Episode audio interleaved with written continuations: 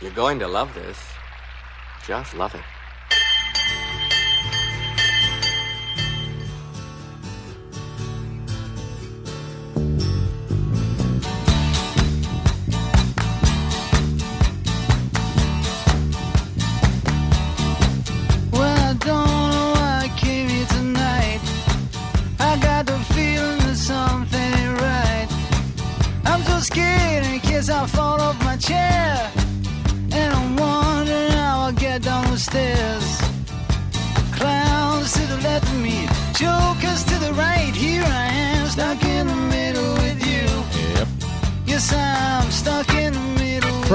Pacifica Radio's KPFK in Los Angeles, this is your broadcast, as heard on 90.7 FM in Los Angeles, 98.7 FM in Santa Barbara, 93.7 FM in San Diego, 99.5 FM in Ridgecrest and China Lake, 91.7 FM KYAQ on the beautiful Oregon Central Coast, coast to coast and around the globe on kpfk.org, on the Progressive Voices channel, on the Netroots Radio, on Indie Media Weekly, FYI Nation, Radio or Not, Radio Free Brooklyn, and Radio Sputnik five days a week. I'm Brad Friedman, your friendly investigative blogger, journalist, troublemaker, muckraker, and all around swell fellow, says me from bradblog.com. Thank you for joining us today for another thrilling, action packed adventure. We will be joined uh, momentarily by John Nichols of The Nation magazine concerning some uh, new news about Scott Walker, governor of Wisconsin, and, uh, well, exposing yet another lie from this guy who uh, seems to me to be a sociopath. And normally I would just ignore Republican sociopaths, but this guy has, or at least had, a very real possibility of obtaining the Republican nomination for the uh, 2016 election. We will see if that happens. He seems to be sinking rapidly in the polls. Talk a little bit about that later in the in the broadcast, uh, and some very good news. Speaking of polls, some very good news, some really good news, some surprisingly good news for Bernie Sanders fans. We'll be talking about that a little bit later in the show as well. Uh, a lot ahead. First, some breaking news just as we go to air. Breaking from uh, from AP, former President Jimmy Carter has announced that he has been diagnosed with cancer. He gave a brief statement uh, on Wednesday saying, quote, uh, recent liver surgery revealed that I have cancer that is now in other parts of my body. I will be rearranging my schedule as necessary so I can undergo treatment by physicians at Emory Healthcare. The statement makes clear that Carter's cancer is now widely spread, but not where it originated, or even that, uh, or even if that is known at this point where it originated. Carter, of course, is uh, the 39th president of the United States. He is 90 years old. So, uh, our best wishes uh, to Jimmy Carter and his family. Uh, very disturbing to hear that today for some reason. Uh, he is, of course, 90 years old, but he has been very active uh, in all sorts of things, including uh, with the Carter Center fighting for democracy around the world. Interestingly enough, the Carter Center will not monitor elections in the U.S. because they have certain rules, certain minimum standards before they will deploy uh, Carter Center officials to oversee elections. And guess what? The United States of America does not meet those minimum standards for the Carter Center to oversee elections. Uh, anyway, our best uh, wishes to him. Uh, and we'll uh, keep our eye on that uh, story, I'm sure, in the coming days and weeks. Speaking of health insurance, actually, the, before we get to John Nichols, there's just some fact checking I have to do. I hate having to do this but it's got to be done. Someone's got to do it, uh, apparently. And a lot of times when I do these uh, fact checks, it, it drives uh, people uh, crazy. They don't like the facts. Some people, you know, and this is people who otherwise agree with me on a lot of things. One of those things is on healthcare. Speaking of healthcare, I know a lot of progressives do not like the Affordable Care Act, do not like Obamacare. I join them in not liking Obamacare. I too would prefer to see uh, a single payer Medicare for all type system. And even while the fight was uh, going on to pass Obamacare, it used to drive me crazy because they were talking about passing, you know, health care, getting health care for millions of Americans. Well, no, they're getting health care insurance for millions of Americans. A lot of Americans are still going to have to pay for it, and it's costly. Now, that said, this is what got passed the Affordable Care Act. That's what got passed for now. And it is for what it is intended to do, a screaming success. And we have more evidence uh, to that uh, to that end today. The number of people without health insurance continues to decline and has dropped by 15.8 million, or one third, since 2013, uh, when the Affordable Care Act uh, kicked in in full or near full. The decline occurred as major provisions of the Affordable Care Act took effect in 2013. The law expanded coverage through Medicaid and through subsidies for private insurance, which, by the way, is obscene. Those private insurance companies should be put out of business. But that said, 15.8 million is the drop in the uninsured numbers in this country since Obamacare came into effect.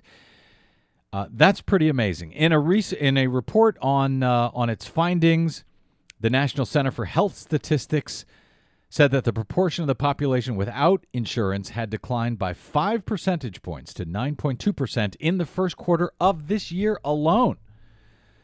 Among people 18 to 64, the numbers who were insured dropped by about one third to 25.5 million in the first quarter of this year.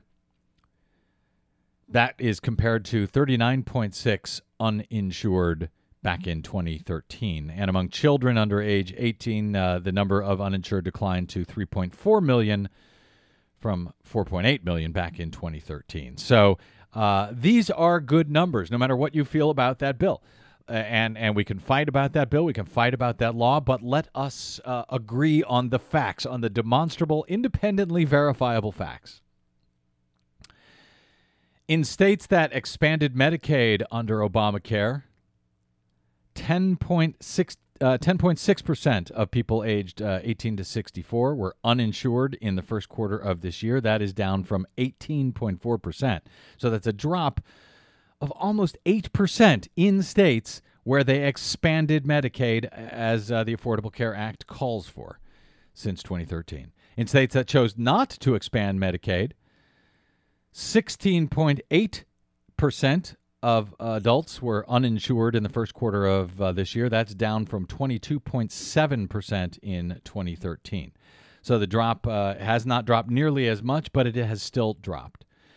A separate study issued this week by Gallup organiz- by the uh, by Gallup uh, found that Texas, hey Des, talking to you, your state of Texas, Yeah. found that uh, Texas was the only state is the only state left where at least 20% of the people were still uninsured. Way to go, Texas. Freedom is for the free. You're free to get sick. Yep, apparently. By contrast, uh, it said uh, the Gallup organization said in 2013, people without coverage accounted for at least 20% of the population in 14 different states. So now only Texas, ain't you proud, Desi? Only Texas has 20% of its uh, population without access to health care via health insurance of some form or another. Well, somebody has to fill out the bottom of the list. Yes, and it's uh, let's leave it to Texas. Uh, speaking also of uh, Obamacare, American women have saved more than 1.4 billion dollars on birth control since the Affordable Care Act went into effect, according to uh, an, an analysis published by Health Affairs. 1.4 billion they have saved on birth control pills while out-of-pocket spending on intra intrauterine devices has fallen 68%. Annual out-of-pocket savings were $248 for IUDs and $255 annually for oral contraceptives. The Health Affairs report found that in the six months leading up to the birth control mandate in the Affordable Care Act, pill users spent an average of $32.74 per prescription. That number has fallen to $20.37. The uh, spending on IUDs fell even further from $262 down to $84. that will eventually uh, fall to zero because uh, it is covered. It is covered for everybody. It's covered for all uh, American women in all of these health plans. However, some plans were grandfathered in, uh, and they have yet to comply with the new rules. Uh, and so forth. There's also a loophole has been found where some uh, insurers have refused to cover some types of birth control. But anyway, all good news, no matter what you think of the Affordable Care Act and of Obamacare. Okay, speaking of fact checks, Jeb Bush uh, gave an extraordinarily propaganda filled speech yesterday on foreign policy at the uh, Ronald Reagan Library up there in uh, Simi Valley, not far from here. Uh, and this guy has just. I mean, he's he's just been a disaster. He's been a disaster from day one. He's been uh, since he you know started talking about uh, foreign policy several months ago uh, when he sat down, even on the friendly Fox News, and Megyn Kelly asked him, knowing what we know now, would you still have invaded in Iraq? Here's what he said. On the subject of Iraq, Yep. obviously very controversial. Knowing what we know now, would you have authorized the invasion? I would have. He would have. Then he went on to backtrack later on. No, I didn't mean I would have. Well, I did mean I would have, but I don't want to insult the people who died over there. All kinds of, uh, you know, ridiculous excuses for something that he should have known how to answer since he knew he was going to be running for president. He's had eight years to figure it out. He hasn't yet. He is apparently even dumber than George W. Bush. And so now he's trying to work his way out of this. He gave a speech on foreign policy at the Reagan Library, and uh, he blamed he blamed for the mess we're now seeing in Iraq with ISIS and across the Middle East. He blamed all of that not on George W. Bush for opening up for for unleashing that hornet's nest. No, he he's blaming uh, Barack Obama and Hillary Clinton because we weren't in Iraq long enough. That war that went on for what six seven years lost uh, f- more than 4000 troops uh, untold uh, amounts of uh, taxpayer dollars. It wasn't long enough. It wasn't uh, enough. The mistake said jeb bush was getting out too early. That premature withdrawal was the fatal error, creating the void that ISIS moved in to fill. okay so let's talk about that premature uh, evacuation from iraq And I know a lot of you people know that. A lot of my listeners know this already because they're aware of facts. But if you can have Jeb Bush in August of 2015 go in there and say that uh, the reason things fell apart was because Barack Obama decided to get out too early, and and people don't understand why the troops left Iraq when they did. When, by the way, Barack Obama wanted them to stay there. To his shame and discredit, Barack Obama wanted them to stay there, but Iraq wouldn't let them. Why wouldn't Iraq let them? Well, in December, in December of 2008, before Barack Obama was even in office, Bush signed a status of forces agreement with then Iraqi Prime Minister uh, Nouri al Maliki at a ceremony in Baghdad. Bush proclaimed proudly, quote, the agreement provides American troops and Defense Department officials with authorizations and protections to continue supporting Iraq's democracy once the UN mandate expires at the end of this year. This year being 2008, before Barack Obama took office in 2009. This agreement respects the sovereignty and the uh, and the authority of Iraq's democracy. This agreement lays out a framework for the withdrawal of American forces in Iraq, a withdrawal that is possible because of the success of the surge. We'll debate that surge issue and that fact another time, but this is what George W. Bush said, December of 2008. These agreements result from careful cons- consultations with the Prime Minister and the officials of Iraq, as well as our diplomats and our military commanders. They represent a shared vision on the way forward in Iraq. The way forward in Iraq was for the troops to leave. According to George W. Bush in December of 2008, that would be Jeb Bush's brother, Jeb Bush's brother, who is now blaming Barack Obama for the fact that the troops left. You may be happy or sad that the troops left, but they left because George W. Bush worked out that agreement with Iraq before George W. Bush left office. I can't believe I even have to go through this again. But this is how pervasive and you know, unceasing these lies are from people on the right, people who don't give a damn about lies, people who lie unapologetically because they think that uh, you know no one's going to call them no no one's going to call them on it not not Fox News not their Republican voters who are so stupid and brainwashed that they don't give a damn and then of course Jeb Bush went on to say that uh, the answer is not the 3,500 troops that we still have in Iraq that uh, Barack Obama has uh, either left there or put in, but it is to add still more. Not combat troops, not boots on the ground, but somehow embed these troops in Iraq with Iraqi troops, but don't let them go to war? But what we do need is to convey that we're serious, that we're determined to help local forces take back their country. Our unrivaled warfighters know that it is simply not enough to dispense advice and training to local forces and then send them on their way and hope for the best. Canadian troops are already embedded in Iraqi units to very good effect. Our soldiers and Marines need the go ahead to do that as well, to help our partners outthink and outmaneuver the enemy. So we need to have troops on the ground to help the Iraqis outthink and outmaneuver. But no, let's not send troops back to Iraq to another war. Let's just have them sit there and what? Uh, be an inspiration for the people sitting next to them getting shot at? Unbelievable. Uh, but you know, it's Jeb Bush. He's in a primary. All he has to do is win over the dumb Republican voters. I shouldn't even call them dumb. I'll just call them misinformed and disinformed by Fox News. And uh, the people who live on the right, who never venture out, who still accept these lies from so many years ago. I hate to be the fact checker, but uh, somebody's got to especially when we're talking about somebody who's running for the president of the uh, presidency of the United States. Speaking of which, Scott Walker is an unapologetic liar, and we will have more on Scott Walker and his unapologetic lies right after this on the broadcast with John Nichols. He'll be joining us momentarily. Please don't touch that dial. Hi, this is Coleen Rowley, former FBI agent and legal counsel, 9 11 whistleblower, featured as Time Magazine's Person of the Year, and you are listening to the broadcast.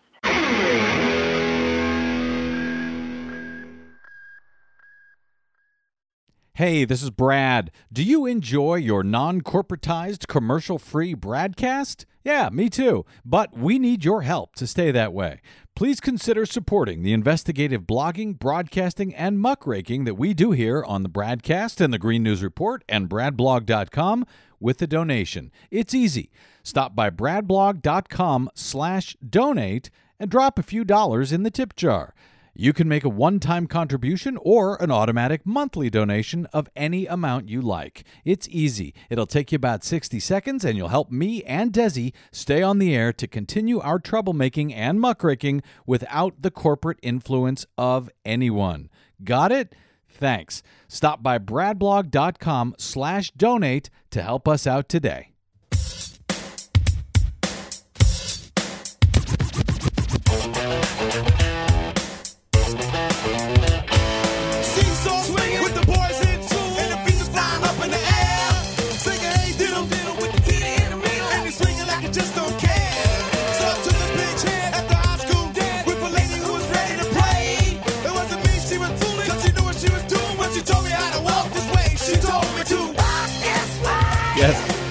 Welcome back to the broadcast. Brad Friedman from bradblog.com here with you. Uh, this is a story that came up. Well, let's let's jump right in here. Uh, absolutely not. Wisconsin Governor Scott Walker told reporters back in June of 2012, 100% wrong he said. Could not be more wrong, he said. It's just more of the liberal scare tactics out there desperately trying to get the gubernatorial campaign off target. That was Scott Walker in June of 2012 when he was being asked whether he was under a criminal investigation as part of a John Doe investigation up in uh, in Wisconsin, up in the Badger State. Three months prior to that, in March of 2012, Walker had set up a legal defense fund. At the time, He said the fund would be used to pay his criminal defense lawyers only, quote, to review documents and assist me in cooperating with the investigation. But he was not a target of that investigation, he said over and over again. According to Jessie Opoien at the Capital Times last week, uh, when I saw this story, I knew there was uh, one person I had to talk to about this because we now have documents that show unabashedly that Scott Walker was lying when he said he was not under criminal investigation at that time. Journalist John Nichols writes about politics for The Nation. The Nation magazine, that is, as its Washington correspondent. He's a contributing writer for The Progressive and In These Times, and the associate, uh, associate editor of The Capital Times, the daily newspaper in Madison, Wisconsin. His articles have appeared in the New York Times, Chicago Tribune, dozens of other papers. He's also appeared in a number of recent excellent documentary films, including Pay to Play Democracy's High Stakes and Shadows of Liberty, in both of which I also appear, but I hope you will uh, not hold that against either the films nor John Nichols. He's also the author of three books, including a best selling biography of Vice President Dick Cheney, co author of five books on American democracy, media, and journalism. He joins us today from beautiful northern Wisconsin the great state from which he hails and covers just about as well as anybody in the country. John Nichols, sir, welcome back to the broadcast. Well, after that introduction, I think I should just kind of retire, right? Just drop the mic. It's very generous. That's right. Very drop the generous. mic and go, my friend. Uh, uh, no, you. I'm honored to be with you. You deserve it. And as a matter of fact, I mean, when I read that story about uh, Scott Walker, because I recall back in 2012 when he was swearing up and down that he was not the target of this investigation. So it turns out uh, Scott Walker was lying, was he? Well, that's a that's a tough word there. I mean, why would anybody think that? Well, Uh, what was he being couldn't be because yeah. well, I was just going to say it couldn't be because you, you know the key phrase in your introduction there when you're talking about all that stuff is Mhm. you know, he created a legal defense fund to pay his criminal defense lawyers, Right. right? Yeah. And and yet they made it sound like he was doing paperwork. You know, like these guys were just doing. They're going to help me to review documents. It Mhm. sounded like you'd hired a couple of clerks, right? Yeah. You know, maybe a, an intern to help me review, make sure I dot some i's and cross some t's. No, the guys he hired were top lawyers in the area of criminal defense. They were lawyers who dealt with grand jury investigations and John Doe investigations into really bad things. Mm-hmm. You don't hire lawyers with that background unless you you know you think there's something serious going on, right? Well, yes. and so people said back in 2011, 2012, boy, this sure looks serious. I mean, you know, it sure looks real. And Scott Walker constantly, constantly said, nope, nothing, nothing to see here. And he has done that throughout all of these inquiries. Remember, a number of his aides, close aides, people he's worked with very, very closely for a long period of time, Mhm. have been indicted. Some have been jailed. Some have been, um, you know, they continue to be subject of inquiries, or at least have been up until recently. Mhm. I mean, this is very serious stuff, and yet he he has said all along. First off, I'm not a subject of it. I'm not a part of it. I have no idea what's going on. And then, secondly, constantly tried to shut everything down to say, "Oh no, no, no, no, no, that was all adjudicated. That was all dealt with. That's all ancient history. That's all the past." You know, here's the problem.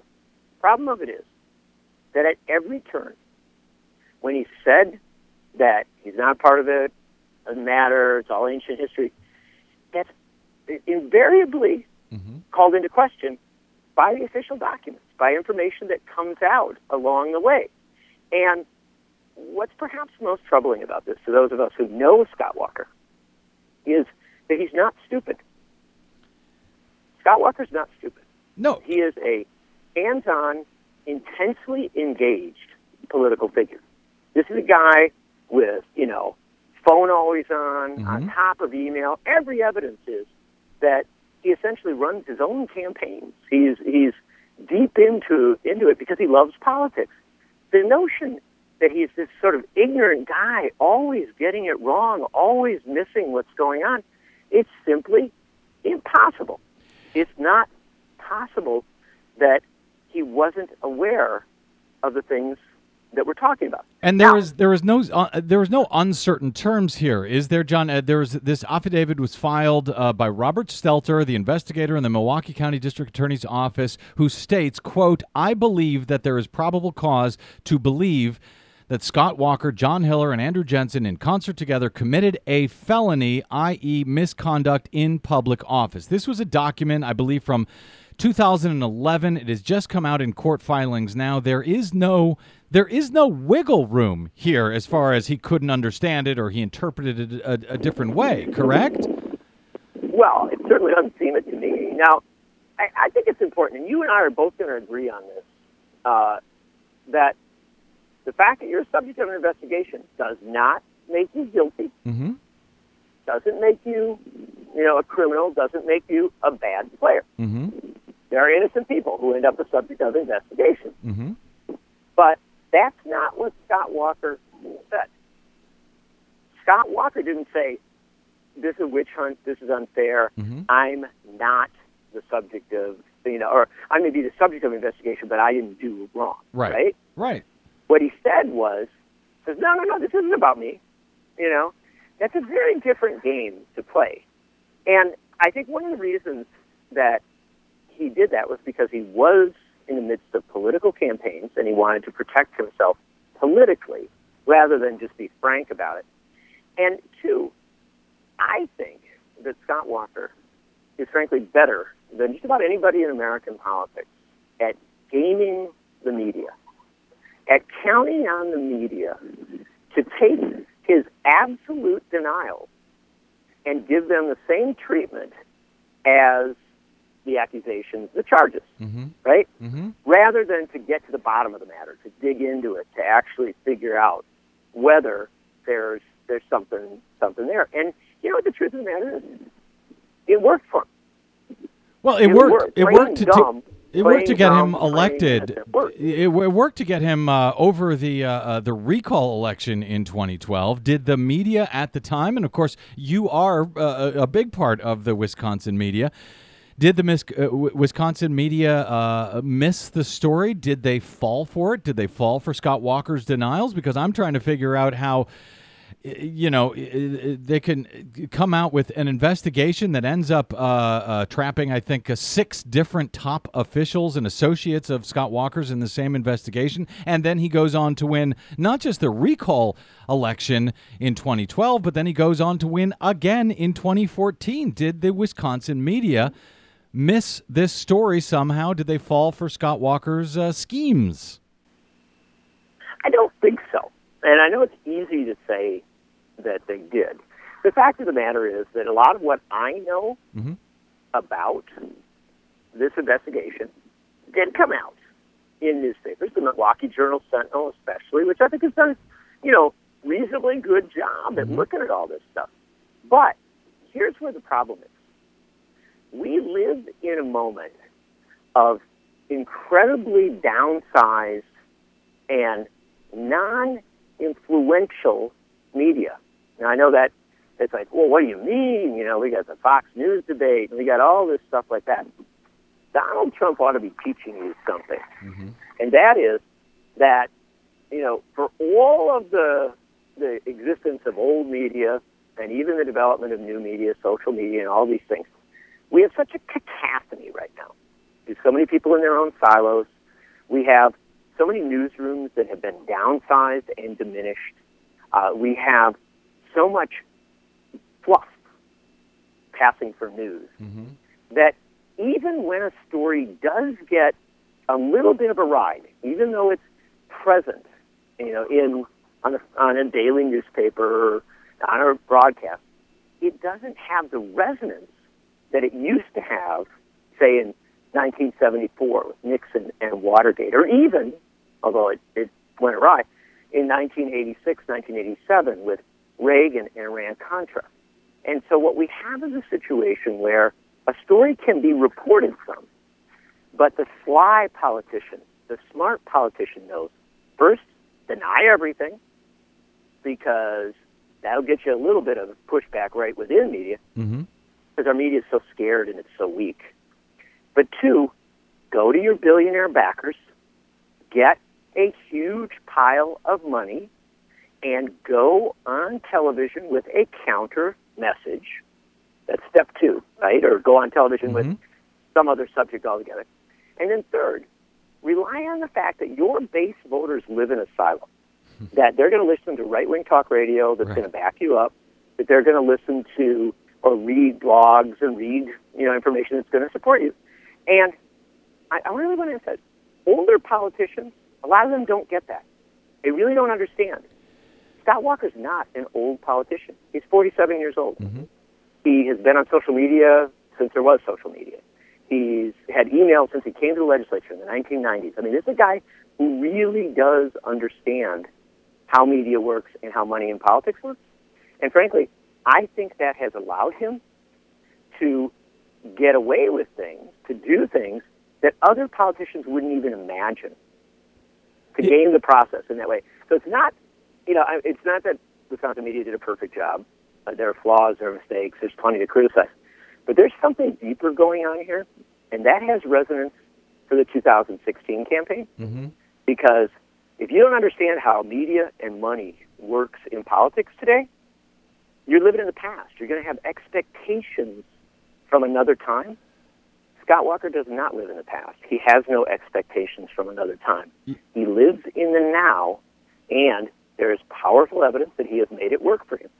You you bring you bring up a very uh, troubling point, and the way you phrase uh, uh, your answer to this entire thing is: listen, I'm I'm no uh, fan of Walker's policies. I suspect y- you're not as well.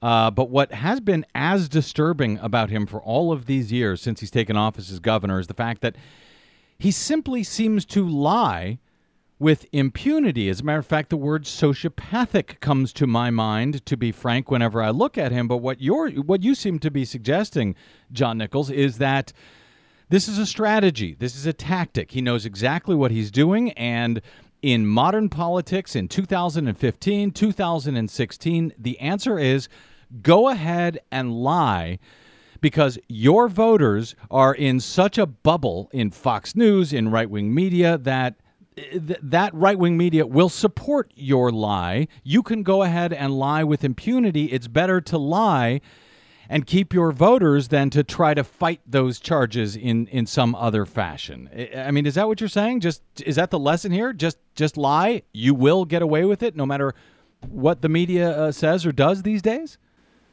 Pretty close. But let me offer a little bit of hope for humanity. Please, do, please do. And that is that when you live in the in the context of an individual state, Yeah. right, you're it's much easier to game the system, especially a smaller state that doesn't have dominant media. And uh, that's very, very different, though, when you go to the national stage. Do you know, and you know all this, Brad, uh, and I think most of your listeners do because they're really smart. In presidential politics, right, turnout is 20, 30, 40% more Mm-hmm. than in off year elections, Mm-hmm. dramatically larger than in off year elections, right? Sure. So in presidential year, you might get to 53, even 57% turnout, something like that. In a non-presidential, you're looking at 36% turnout, 35% turnout, depending on you know how you really count everything. Mm-hmm. It's it's and so if we understand that, what we know is that presidential politics gets an attention level that is dramatically higher than any local or state politics. And so the notion that you can, you know, that, that there are no rules, that we live in a in a post reality moment isn't quite true. Uh, That's there's there's some there's some more complexity to this. Mm-hmm. But the core concept that you bring up is a vital one. I don't call Scott Walker a sociopath. I don't call I, I, I dismiss all of those notions. I'm much more frightened by a possibility. I am much more frightened by the possibility that he is actually very socialized, that he is in fact the embodiment of where our politics is going. That he knows That he exactly what he's doing. That he, this is uh, that that he knows he is lying, and he's okay with that because he's playing the numbers, he's playing the odds. And it's and it's the face of the next politics. That is this combination of weakened media, supercharged money, um, silos, all the things we're talking about. That that it creates a new and to my mind very dangerous politics. And I don't want to suggest to you for a second that it's just Republicans and just conservatives that might play this politics. Mm-hmm. This is a politics that, you know, I think consultants and insiders find delicious, find really interesting, right? Yeah. You can get caught out on something and just keep right on going. But the you know, but the thing is, I don't see, I don't see Democrats getting away with that. They can try. I don't see Democrats and They may not. progressives getting away with it. It seems like they have some shame at least, and if they are called on these things. Then you know they can't continue with it. Whereas these guys like Scott Walker, I mean, listen. The, the, the reason I had thought of you immediately when I read this story, and this was last week. This was just it broke just before the Republican debates. And at the time, you know, I would from day one, I've been saying, uh, you know, the the mainstream media has been misunderestimating Donald Trump, and I think I've been proven right in in that case. But uh, I thought if Donald Trump uh, implodes at some point, and I don't know if he ever will, but if he does, you know, the the the base does not like uh, uh, Jeb Bush, and Scott uh, uh, Scott Walker seems to have a lot of what Donald Trump has. Uh, and he's ex- so he's acceptable to the base in that in that fashion, and he's acceptable to the establishment. So it seemed like, at least before the debates, he had a way into that nomination. Um, you know that now that's changed. The math has changed a little bit. You got Kasich, you got uh, uh, Fiorina, and some other issues. But do, if he finds his way through, if he can thread that needle, does this strategy of simply lying, of simply not telling the truth, while that works in off-year elections, while it works on Fox News, does does that work in a general election? Where you've got actual real media covering it, uh, or or is this something that's untested and maybe we're about to find out? So I'm going to give you an answer you don't very often hear on radio. I don't know because we are entering into uncharted territory, right? Yes. We have a candidate in Scott Walker who knows how media and money works now. He knows to be there at the Koch brothers events. Mm-hmm. Koch brothers like him. Yep. A lot of these billionaires really like him. They've poured money into his recall election. Uh, there's no question that the money saved him. He didn't win his recall election on, you know, his personality or his courage or the fact that he was quote unquote unintimidated, as is the title of his uh, autobiography suggests. No, he won it because he had overwhelming financial advantages. There's simply no question of that. And frankly, also he won it because he and his people uh, play the margins of politics at every turn, and they're they're hyper political. They're hyper uh, engaged in every aspect of it. So yes, there are possibilities at the national level. I do think national media is more likely to call him out. That he's more likely to get caught out. I also think that the money in politics game could turn on him because remember that one of his opponents. I, I don't think some Democrat's going to take Scott Walker down if he starts to rise in the Republican race, I suspect it's one of his Republican opponents who will take all the things we're talking about here and throw it right at him. And so there he is more vulnerable in a presidential race. But I go back, you know, in this piece I wrote on, on Walker and what I call Walkerism, this new model. Um, you know, I use a lot of quotes from John Dean, Mm-hmm. the Watergate uh, hero, the White House counsel under Nixon. John Dean said a very interesting thing. He said, Scott Walker is more Nixonian than Nixon. Yes. Now, that's an important phrase. Yeah. He didn't say Scott Walker is like Nixon. Right. He understood being Nixonian as, as, a, as a reality, a measurable reality. He said Nixon, Nixon was sort of Nixonian. This guy's more so. Mm. And why is he more so?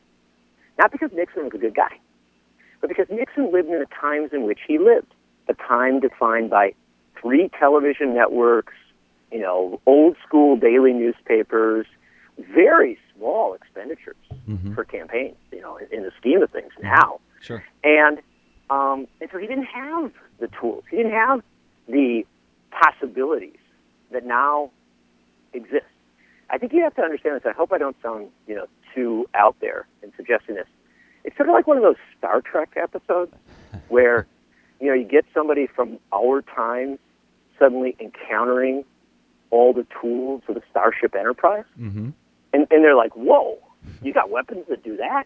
You've got medicines that do that? You've got machinery that, that you know?" They're like, and and a good person is like, "Wow, this is great. This is what a wonderful progress," or blah blah.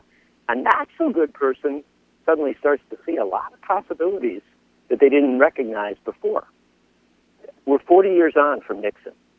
That's all I would suggest to you. And, uh, And we've got new tools and new ways to do politics.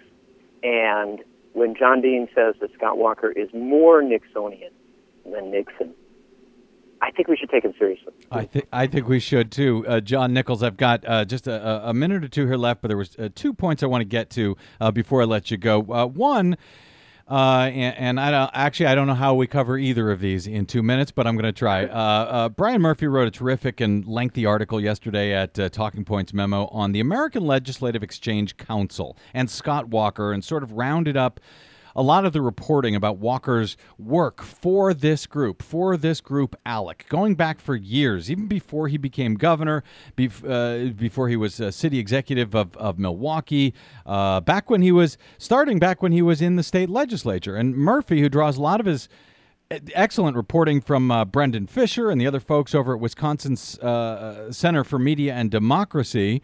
We've had Brendan on many times here. Uh, Murphy argues that Walker, were he to win the White House, would be really for the first time ALEC's man in the White House. And with all of that said, uh, and in a minute or so, can you explain who Alec is, why that is so disturbing to so many folks who bother to look into it and look into this guy, and frankly, I think how it makes him so different from all of the other Republicans that are running right now uh, in, for 2016? Well, not entirely different, because uh, John Kasich, who everybody's all excited about this Mm. week, Mm-hmm. he's also a longtime Alec man. Oh, that's true. That's true. And- You're and right. You can actually tell the story there. Yeah. Uh, so uh, understand that, and that's the way to understand it. We can do this in a minute. We can do it in another minute. Alec is the so-called bill mill, the operation that produces model legislation for all the states, so that no matter where you live, they've got they've got the same cookie cutter answer. Their legislation has historically been to make it easier to carry guns and to to shoot somebody that you think is crossing you, and that those issues came to a head uh, with the Trayvon Martin case, but with a number of other cases as well. Um, they have in the past advanced voter ID laws and all sorts of laws to make it harder to vote, uh, and they've been caught out on that. But the core thing that they do, I mean, the thing that they're steady on, because they actually abandoned some of the more controversial things along the way, is to rewrite the laws to make them 100% corporate, to make them completely generous to corporations.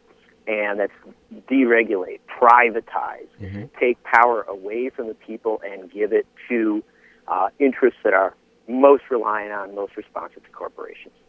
ALEC is funded by corporations, and it is funded by incredibly rich people like the Koch brothers.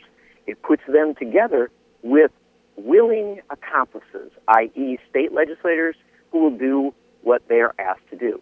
Why is this important with Scott Walker? Scott Walker's been aligned with Alec for a very, very long time, as Brendan Fisher and Bruce Murphy and others have, have detailed.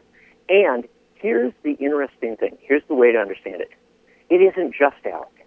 It is this way of thinking. Scott Walker, when he gets power, downloads model legislation, mm-hmm. downloads specific ways to do things that are vetted by corporate America, special interests, power structures. And the best way to understand that is that he got in trouble initially as a candidate for not knowing much about foreign policy. You don't hear him criticized as much on that anymore because he downloaded Dick Cheney's neoconservatism. Now he talks just like Dick Cheney. And so he's got an answer for every question. It's not something he's thought through well. It's not something where his answers are nuanced or, or frankly, even all that useful. But um, that's how the guy works. And putting somebody like that in the White House, I mean, you know exactly what he would do Yep. because he wouldn't wrestle with issues. he'd download and, And- implement. And I think what one of the things that's important to point out about ALEC is that you know they they are not just a uh, a think tank. There's a lot of you know think No. tanks on the progressive and the you know Republican side that sort of put out policies and so forth. These are actually uh, corporate members who meet with actual legislators actually you know they mm-hmm. actually have meetings they go on trips together and they actually work out the legislation. The stuff that used to happen in public in the legislature that people could watch that people could debate the press could write about it's all now being done in secret between these uh, corporate lobbyists who don't consider themselves lobbyists because they're not. Oh, they're not in the lobby. They're out in Hawaii meeting with uh, Scott Walker and a whole bunch of people in secret to write this legislation. So it shows up on day one and they pass it on day two. That's what Scott Walker did with. Uh, you know, he, he brought in the uh, privatization of the uh, prison system in Wisconsin years ago as a, as a legislator. It's different than anything we have ever seen. It seems to me. It is. It is. Uh, the way to understand it is, it literally asks politicians to stop thinking Mm-hmm. about anything, but who gives them campaign contributions. Yep. That's that's the bottom line. And and you know you you're very generous actually in your description, in my view. in ALEC, they say, well, the the politicians and the corporations sort the legislation out themselves. Right. Do you really think in an entity that is overwhelmingly funded by the corporations, by these billionaires, uh, to which legislators come in and then go out because legislators are transitory, they face elections, they retire, they move on to other offices. You really think the legislators are calling many shots there? I don't think they're. I don't really think they're shaping the legislation. Yeah. I think the legislation is being shaped by the corporate lobbyists, by the special interests, and the legislators are simply taking it, sometimes without even reworking it at all, and implementing it in their state. And I think If you take that to the national level, yeah. That's an incredibly dangerous approach to governance. Oh, oh, it's terrifying, and, and I think they're they're Yeah. absolutely salivating. That's why I think the uh, you know corporate interests are absolutely salivating to have a guy like Scott Walker in the White House. I think this would put him above and beyond so much of what we even saw with George W. Bush. I, I, that that's one of the Oh, things that I think is very different here. Yeah. Listen, okay, and day difference. one more point that I want to get to. Uh, we're really running out of time, but uh, I want to hit this, and I'll point folks to your article on it over at uh, The Nation today. You happen to write it. We have been talking for the past several weeks about the uh, the interruptions at uh, Bernie Sanders events, uh, Martin O'Malley event uh, at uh, the Progressive Conference out in Phoenix, and then recently over the weekend up in Washington State by members of the Black Lives Matters movement or sympathetic to that movement one way or another. And it's made a lot of Bernie Sanders uh, uh, fans really angry. Uh, and, uh, you know, I, I think it's just fine because I think it's changed the way Bernie is now running his campaign. You're a great supporter of Bernie Nichols, I, uh, Bernie Nichols, Bernie Sanders over the years. Uh, I've noticed John Nichols. Uh, and yet, you wrote came out with an article today. We need activists to keep politicians honest. Just so I'm not the only one out there, uh, you know, not necessarily approving of the way it's being done, but glad that it is being done. Uh, g- uh, g- uh, give me some cover here, John, because I noticed you do so in your article today at the Nation.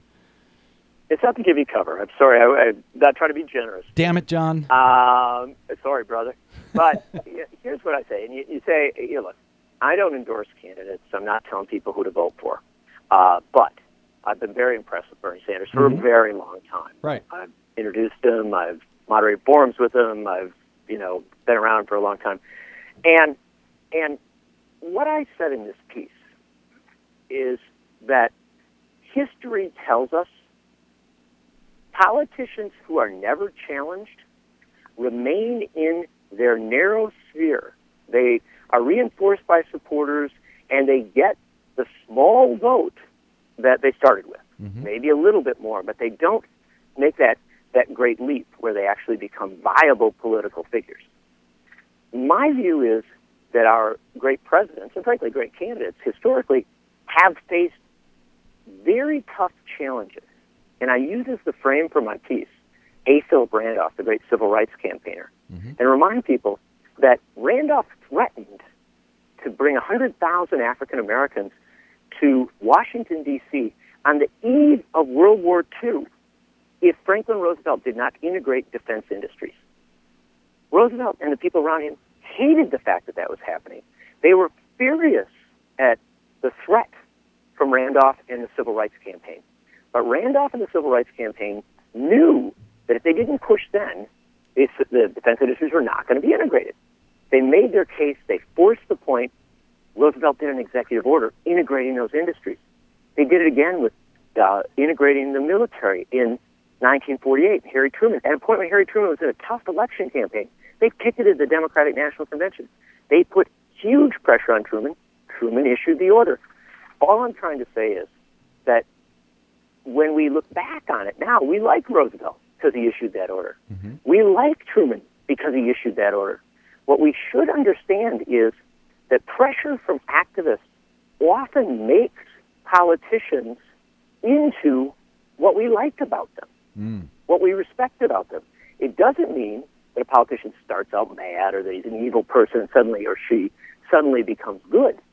What it means is that pressure from politicians or from activists forces politicians and presidents even to step up, to do what do what they mm-hmm. should do, do what will make them more universal in their appeal. And if you understand what's going on as such, what you should realize is, or at least what I realize is, that this is a this is a dynamic. This is a process. This is how politics works. Yep. And people shouldn't be at odds with one another. You know, you can get upset with a tactic or you can get upset with what somebody does on one day, but we should understand that there is a process by which those who seek public office become better. Yep. Nobody finishes a campaign the way they start. And it's my view that what's going on here has actually made Bernie Sanders' campaign a better campaign and Martin O'Malley's campaign a better campaign. I completely agree. And uh, you write about all of that in your article at The Nation today. We need activists to keep politicians honest. Uh, John Nichols, always great to talk to, my friend. Really appreciate you uh, taking time out from your day in uh, beautiful northern Wisconsin uh, to be here with us. Let's do it again soon, sir. Anytime, my friend. Thank you, brother. John Nichols of The Nation. Okay, a quick break. And speaking of Bernie Sanders, we will be back with some very good news for Bernie Sanders fans. I'm Brad Friedman. This is your BradCast. Please enjoy responsibly.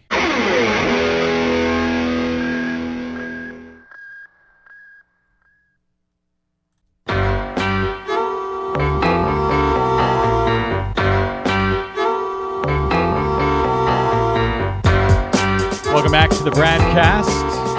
Brad Friedman from bradblog.com. Well, as promised, some uh, incredibly good news for Bernie Sanders fans. Bernie Sanders surges ahead of Hillary Clinton in New Hampshire.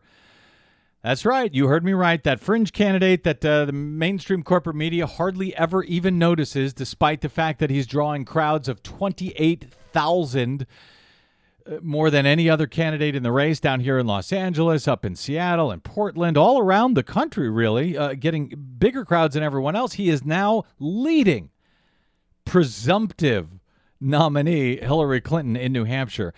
Uh, has uh, this is the front page of the Boston Herald today. Bernie Sanders has rocketed past longtime frontrunner Hillary Clinton in New Hampshire, a stunning turn in a race once considered a lock for the former Secretary of State, according to a new Franklin Pierce University Boston Herald poll.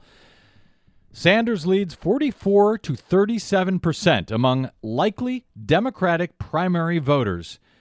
The first time the heavily favored Clinton has trailed in the 2016 primary campaign, according to a poll of 442 Granite Staters up in New Hampshire. Now, this is a this is a real poll. This is not one of those online polls. This is a real poll conducted with live uh, phone interviews, both uh, landline and cells. Just 35% of likely primary voters say they are, quote, excited about Clinton's campaign, according to the poll. 44% are excited about Bernie Sanders. 51% of voters say that while they could support Hillary Clinton, they aren't enthusiastic about her White House bid. Sanders' rise has been meteoric, the paper goes on to say. The socialist senator, trailed uh, Clinton by a 44 to 8 margin last March in the same poll. 44 to 8 he was losing back in March, and now he's winning 44 to 37.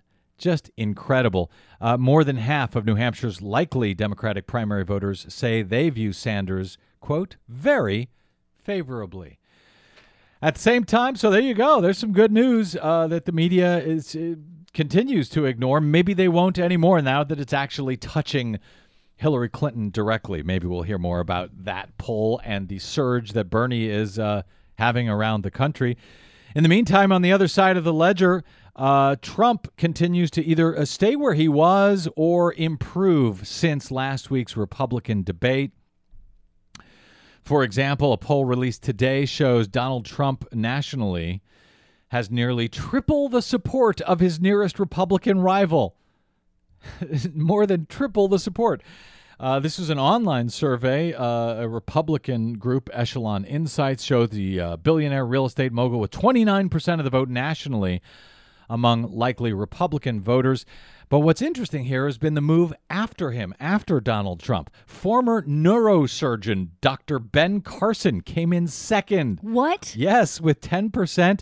Marco Rubio and and uh, uh, uh, former failed Hewlett Packard CEO Packard CEOs Carly Fiorina were tied with 9% each, and Scott Walker, Jeb Bush, all of those establishment favorites, they are beginning to slide. A quick slide, not just in this poll, but in a number of polls. Wow. That's Yeah. that's that's really I'm really shocked. I'm surprised at all that Ben Carson did so well in the polls after after that debate. Yeah, well, I know, because he was He was almost not even there. I know he was a yawn, and he made up some. St- oh, he he said uh, we we should torture, but we should do it secretly and not tell the world. Uh, maybe that's what got the uh, Fox News viewers so hot and bothered. This looks terrible for guys like Jeb Bush and Scott Walker and others, uh, you know, who who they thought, who Republicans thought, well, once Donald Trump somehow or another implodes and gets out, then we can get back to business as usual. Get Jeb Bush in there, get Scott Walker in there. Uh, no, not as of now. If Donald Trump goes away, uh, you're looking at nominee Ben Carson or nominee Carly Fiorina at this point. Just incredible what's going on on the Republican side of the aisle. Terribly embarrassing for the Republican Party in general. Just amazing to watch. More on that, no doubt, in the days ahead.